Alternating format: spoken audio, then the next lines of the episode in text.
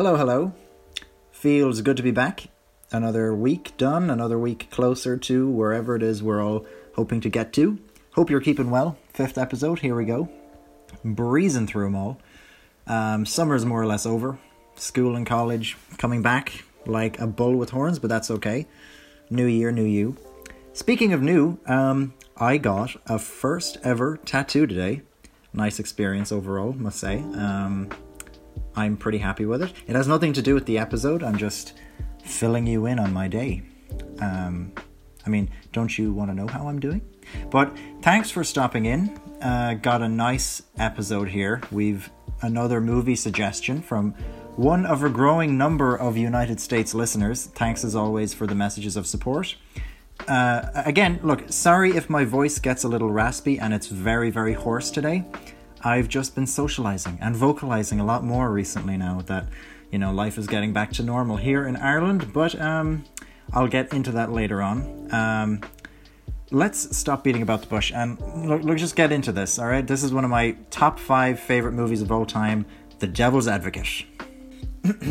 so, this movie, uh, it was made in 1997 starring a very angry, gravelly Al Pacino and a very baby faced Keanu Reeves. Um, this is before he found the fame and fortune, well, the well deserved fame and fortune of the Matrix film. And we also have a rare instance of Charlize Theron. You might remember her if you saw the trashy Final, not Final Fantasy, what was it? Fast and Furious, the eighth one. She was in that. But in this movie, she gives in my opinion, an Academy Award worthy performance. Um, this movie, it's all about temptation. And this is what the episode is going to center around. Um, the movie makes more of a biblical stance, um, a, a, biblical uh, dramatic interpretation on the idea of temptation, whereby it maintains that giving into one's temptation brings you one step closer to the devil and towards damnation. Um, it's a dramatic take. Uh, here's a quick, short breakdown. So we have Kanye West, uh, Keanu Reeves, not Kanye West, Keanu Reeves. Keanu Reeves, goddammit, plays a successful lawyer in rural America who defends uh, a pretty much guilty child molester and gets him acquitted simply because he doesn't want to end his winning streak he feels guilty about it at first, but then, look, the career in the end prevails. Um, he gets approached by a shady company owned by Al Pacino, who pays him boku bucks to represent his company, which is involved in a lot of international badness, shall we say. It's never fully revealed what this what this giant shady company does. Well, if it was, I didn't pick up on it. But anyways, the big reveal comes pretty quickly as it's more and more heavily implied that Al Pacino's character is actually Satan, who pushes Keanu Reeves further and further down this bleak path to self destruction via temptation. So that's the gist of it, right? The film, look, I love it, but it has a lot of questionable scenes and moments, and it doesn't always flow perfectly, but it's truly carried by the amazing performance of the three central actors Al Pacino, in particular. Phenomenal job. Um, but the term devil's advocate stems from a real job within the Catholic, the Catholic Church way back in the day. They called it the Advocatus Diaboli. Um, and this job was for people who were almost like ace lawyers or private investigators. So his job, the devil's advocate back in the day, um, and I say his job because women weren't allowed and still aren't allowed to hold positions in the church. Um, his job was to find evidence of foul play or false miracles that a proposed saint may have done. So, for example, if I was to be canonized tomorrow, the devil's advocate, whether he agreed or not that I should be canonized, made into a saint, he had to come up with a counter argument or find evidence uh, that would persuade everyone that I wasn't really a saint. Sometimes it worked, sometimes it didn't, but many tactics used by the devil's advocates were to use social channels, sort of, sort of like word of mouth evidence of associates of the saint or past uh, past anecdotal evidence that may reveal aspects of the saint's mentality that wouldn't be desirable in a saint. And a useful one was their self discipline and avoidance of giving into temptation, right? Saints aren't supposed to be tempted into any one of the old school seven deadly sins, you know, like lust, gluttony, uh, laziness, violence. Um, they must be completely holy.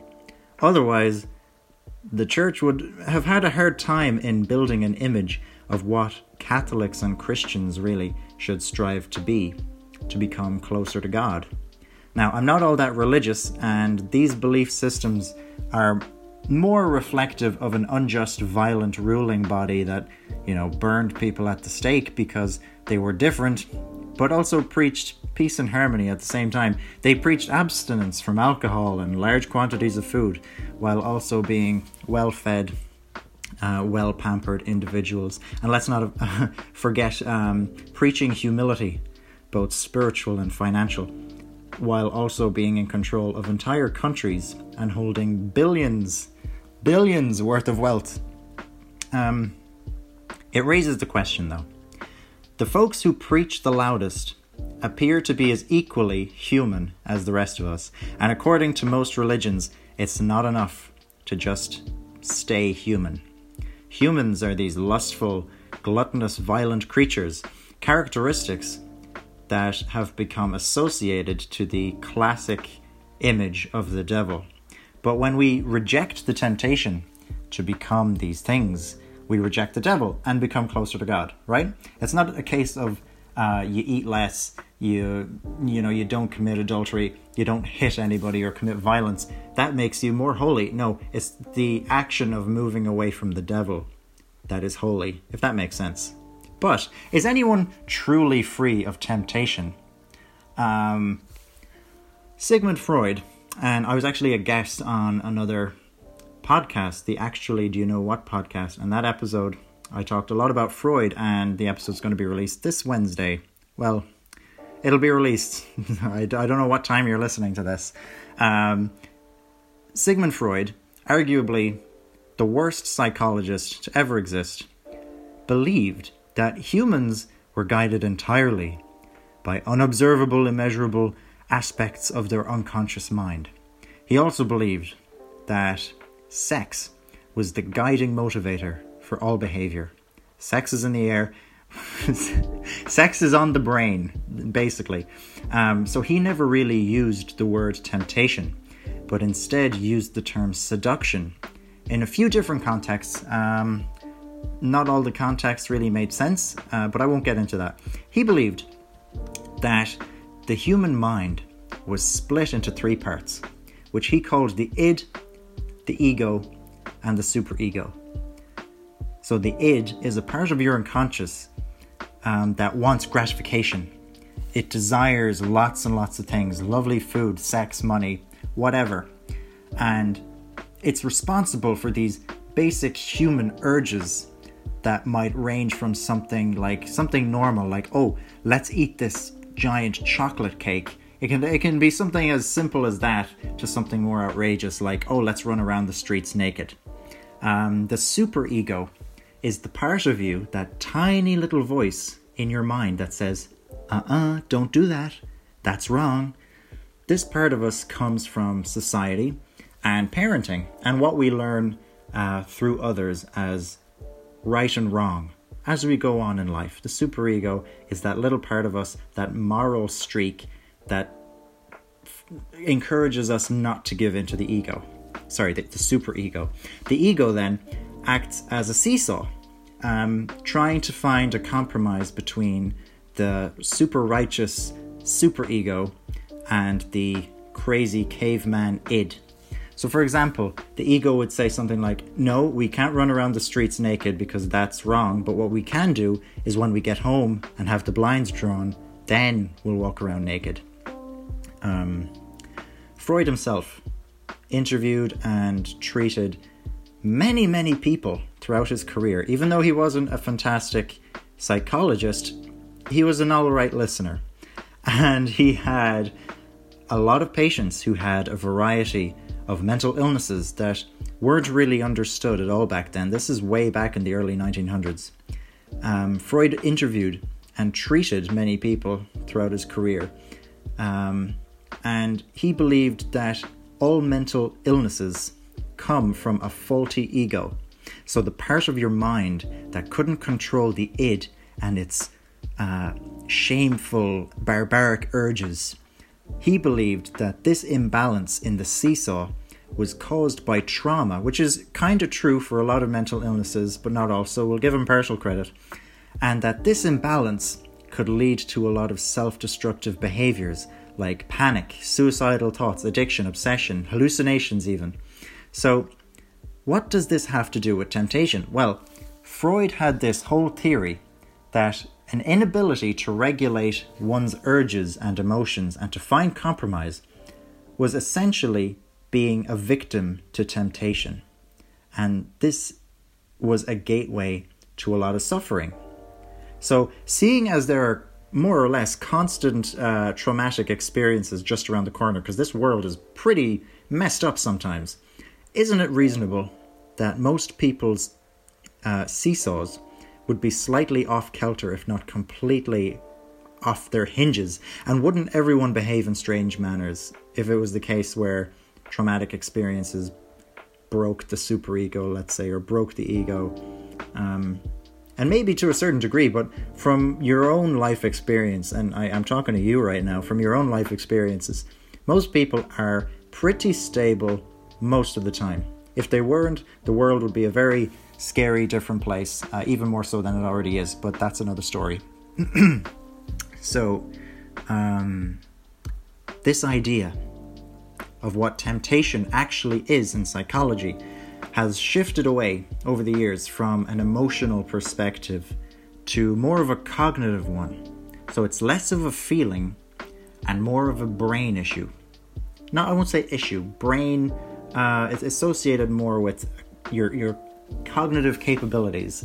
So the best way to see if you're able to resist temptation or not, on a reasonably small scale, that you can try yourself at home, go get a bag of sweets or marshmallows or biscuits or whatever. Take one out and leave it on the table in front of you. Ask a friend or family member or anybody around to take the bag away and to come back in 30 minutes. So the game is if the marshmallow or the sweet or the biscuit that you've left for yourself, if that's uneaten by the time the other person comes back, you're going to be rewarded with the whole bag. If it's gone, you get nothing. So if you eat the sweet, you get no more treats. now, you know in your mind, right, that if you wait 30 minutes, that's not a long time. If you wait 30 short minutes, you're going to have far more goodies than if you eat one goodie straight away. This is what's known as temporal discounting, and it's the ability to recognize that a bag of sweets in a half an hour is more valuable than one sweet right now. Children who are very, very young can't actually do this. They're going to eat the sweet most of the time. Whereas adults who um, care more, I guess, about the experiment and they like sweets, they'll be able to reason and hold out for the half an hour and they're going to get a bag and they're going to be super, super stoked to get that bag. But half an hour isn't actually that long. What if it was two hours or six hours or 24 hours? What if it was a week or a year or 10 years? Um, most people have this weird, illogical idea that the longer you have to wait for something, the less value it has. Even among adults, I guess, um, we see that temporal discounting might be a limited feature in most of us present. Well, present company included. I have to say, I you know I'm I I have a, a, crippling sweet tooth. I'll say. Um, I can't say I perform any better than the children, to be honest, but that's just me. I like to eat. It's not a crime.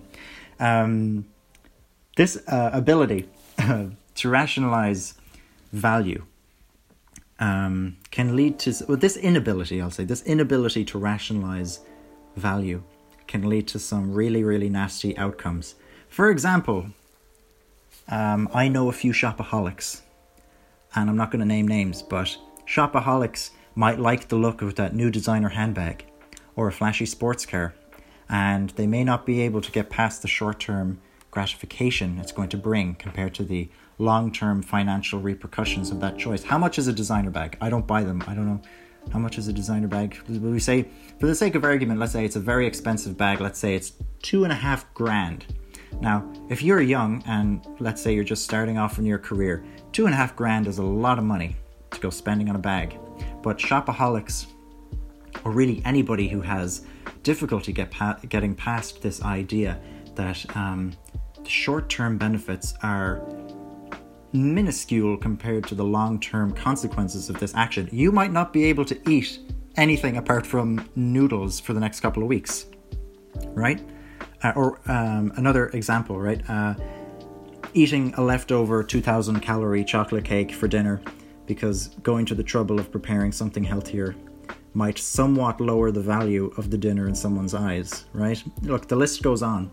and while most of us we do learn this idea of temporal discounting, there appears to be somewhat of a limit um, to how how natural um, this trait is in humans. Um, it, it, for the most part, it's a logical system of thought that appears to take conscious effort to learn. Um, you could call it conditioning, I guess. That would be a better way to call it. And that implies that saying no to temptation, which is being painted today as a logical error rather than a spiritual hole or a deep feeling, um, saying no to temptation can be learned. And researchers have seen that the ability to avoid temptation or having this self control and understanding of temporal discounting uh, it can lead to a lot of positive life outcomes in the future, such as being more organized with your time, uh, being able to prioritize and allocate resources to a task, um, being more successful in education, having more uh, fulfilling careers and relationships. And, and um, just coming back to the, the, the marshmallow test that I was talking about, that's a real study um, that they did on children using sweets and marshmallows. Um, it was done in the 1970s, and you can look it up. It's called Marshmallow Test 1970. You just pop that into Google and you'll find it. Um, these kids who successfully ignored the marshmallow and waited for the person to come back and give them more marshmallows, they actually performed better in their SATs years down the line than the kids who ate the marshmallow. In fact, uh, a very simplistic view of decision making in humans, a very basic one, um, is that, and, and, there's tons of research spanning the past few decades on this, go check it out, um, that state we have two different types of self regulation in people. So when it comes to decision making, self regulation is very important, and there's two different types of self regulation in people planful, careful, and rational versus impulsive and irrational. And this idea has been, for the most part, supported um, by neuroscience. So, examining the parts of the brain involved in long term planning, um, in memory, problem solving, emotion regulation. These studies into the parts of the brain involved in these things have revealed um, that, well, I suppose that there are parts of the brain involved in rationalizing needs uh, versus wants, and short term versus long term benefits. And the most influential neuroscience case in modern centuries was on a fella named Phineas Gage. Now, if you study psychology in college, I'm so sorry to bring up his name because it seems to me that lecturers are simply obsessed with this weird man. But for those for those of you who, who don't know him, uh, Phineas Gage was a railroad engineer from the States around the year of 1850, thereabouts, so pretty old, and he received what's known as a prefrontal lobotomy, um, or in English, the front part of his brain, the very, very front part, roughly where your forehead is, that was severely damaged after a metal rod blew up through his jaw and up into his head. Um, it's amazing he survived because the chances of walking that off are slim to none. But he did walk it off, and something very strange happened to his personality. So, before the accident, he was calm, polite. Sorry, my voice is killing me now. He was um, very self controlled, very self regulated, very well liked and adored by his friends and, f- and his family. And he probably would have been seen as being an ordinary Joe, maybe even introverted. But after the explosion that took a chunk out of his brain, he completely changed. He became very short tempered. He had these explosive emotional outbursts. He got into fights. Um, he had no patience for anything or every or, or anyone. He swore all the time. Uh, he couldn't commit to long-term plans. Um, he couldn't stop himself from doing the first thing that came across his mind, basically. And most of us, I think, would like to tell the world and everyone in it what we think of them. You know, you know, you, screw you. we just, uh, we'd love to just I guess, not show up for work and have no responsibilities or commitments to just wake up and do whatever the heck you wanted.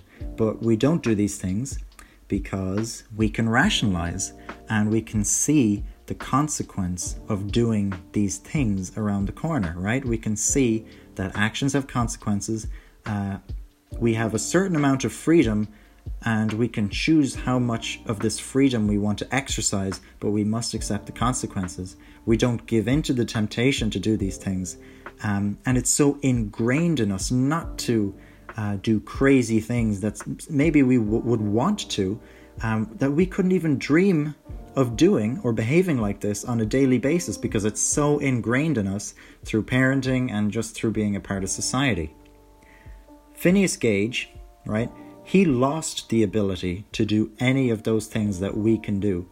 And he was the perfect case study because his injury was entirely located in the front portion of his brain, the prefrontal cortex. So if if you if you're a completely normal person and you get a traumatic head injury located at one specific place, the behavior that is going to emerge after that will be pretty much explain what that region that you've gotten the injury, what like the region of the brain where the injury took place, it'll explain what that region does. And the region that blew up his prefrontal cortex, that's the region where most neurologists believe is the center for regulating emotion. Um, we can see that people who have damaged this part of their brain, either through external forces like physical injury uh, maybe a car crash falling from a height, pianos falling from the sky, or from internal issues like a stroke. People with damage to this region mimic certain behaviors similar to compulsive gamblers. Um, there was a really cool test done with patients with prefrontal cortex damage, and basically, what they did was they asked them to choose from a deck of cards uh, some cards were labeled as monetary rewards, maybe a few euros. So if you pick those cards, you get a, a few bob. And some were pretty big payouts, but other cards were catastrophic. So if you pick certain cards, you're going to have a huge chunk of money taken back from you. And the deck is split, I'm pretty sure the deck was split evenly with good cards and bad cards. So if you take all of the cards, it's you're just going to go bankrupt and most people can rationalize this, understand the game, they'd understand um, the risk versus reward. Uh, they'll know it's a losing game technically, and what they'll do is they'll play a few cards and then stop when they've made a profit. Heavy gamblers do this all the time, right? Uh, not heavy gamblers, healthy, healthy gamblers. Um, they do this all the time, and it makes casinos very mad because they don't want rational gamblers who make a profit and then leave. They want irresponsible gamblers who'll stay there all night gamble their life savings away and then come back for more the next day. Um, if a casino, uh, I was just thinking this now, if a casino could open next to a lab treating people with prefrontal cortex damage, I think they'd be very, very happy. But people with this brain damage simply couldn't understand that picking most of the cards leads to an inevitable loss, and they kept gambling and gambling and gambling until they lost everything, right? Um, and casinos and gambling dens really do try to break your logical side down. I've never been to a casino because I'm not a fan of gambling money that I can't afford to, to gamble on, anyways, with games with low profitability. But think about it the bright flashing lights to attract your focus to the machines or to the tables. Um, they might sell cheaper drinks there or even free drinks to appease that old fashioned gluttony streak in all of us. Um, some, right, uh, they won't. They won't admit to this, but some casinos let in hookers to encourage you to gamble more and more and more and more. And there's that lust, right? And according to Freud, this seduction, um, your ids are going mad to try everything in sight. So many urges are kicking off that it's hard to take a step back and say, well, hang on a minute, what are the long term consequences of this? And um, recent enough studies have highlighted another type of logical error that takes place that makes people overwhelmed with temptation to play on, even when you're losing. And that's called, and I love this um, idea, it's called the gambler's fallacy. It's the idea that the, the more you lose, the more likely you are to win the next round. You know what I mean? Um, that, of course, isn't true for a single game in a casino. No casino works like that.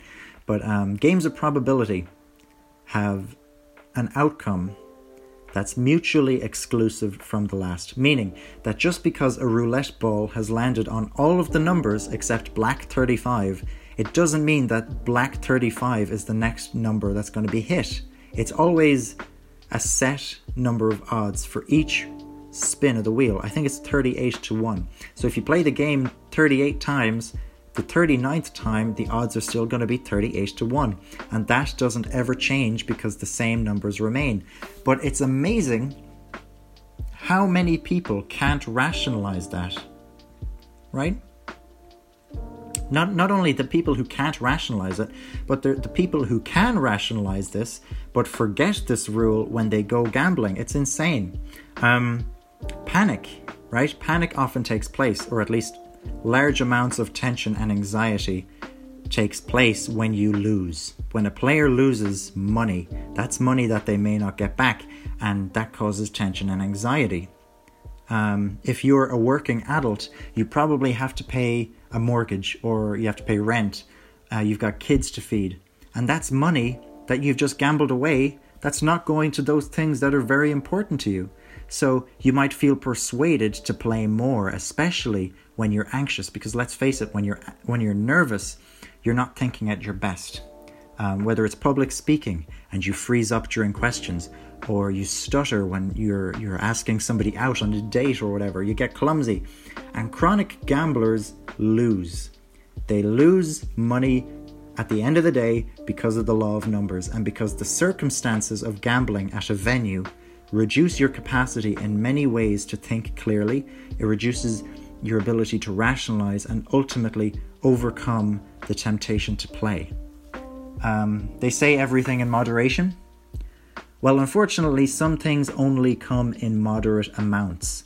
A key thing is willpower. Lots of studies show that willpower is like a muscle that can be strengthened over time, but ultimately it has its limits before these negative outcomes start to become observed. Um, characters like superheroes, let's say Batman, the guy with an indestructible will, people like that just cannot exist. Um, and there has been a reasonable amount of evidence to prove that. A study using hungry participants where cookies and radishes were placed in a room, and one group could either eat the cookies or the radishes, but the other group only had the option of the radishes. They had to eat their fill and then go and figure out this really annoying, frustrating task. And what they found was that the people who only had the radishes gave up on the task way quicker than the people who got the cookie, and no doubt sweetened their sweet tooth. now, that doesn't mean that cookies make you work harder or work smarter. Uh, it's just that the amount of willpower being used to refrain from eating the cookies from the you know the other participants had to stop themselves from going and eating these lovely cookies that willpower took a significant toll on the remaining willpower left and so the participants who ate the radishes had no more willpower left for the next annoying task so they couldn't persist with it. And you see this a lot with people who try going on diets or quitting alcohol or coffee or smoking. Moodiness and impatience comes with the territory of using a lot of willpower. So that's why it's important to remember that everything comes in moderation, and that should be the case for lifestyle changes. This idea of going cold turkey, that might work for some, but it's going to leave you with a decreased willpower that will affect other parts of your life. So that's why, and this is my own little thing here, I don't know if this is psychologically sound what I'm about to say, so don't sue me. Maybe a little light weaning off, not cold turkey, but just gradually reducing the intake of whatever it is you're trying to, to leave behind. Maybe that wouldn't go amiss. Oh, yeah, and um, the last thing I wanted to say is please protect your prefrontal cortices or cortexes because you don't want to end up like Phineas Gage and you don't want to enjoy your life as a carefree psycho as he did.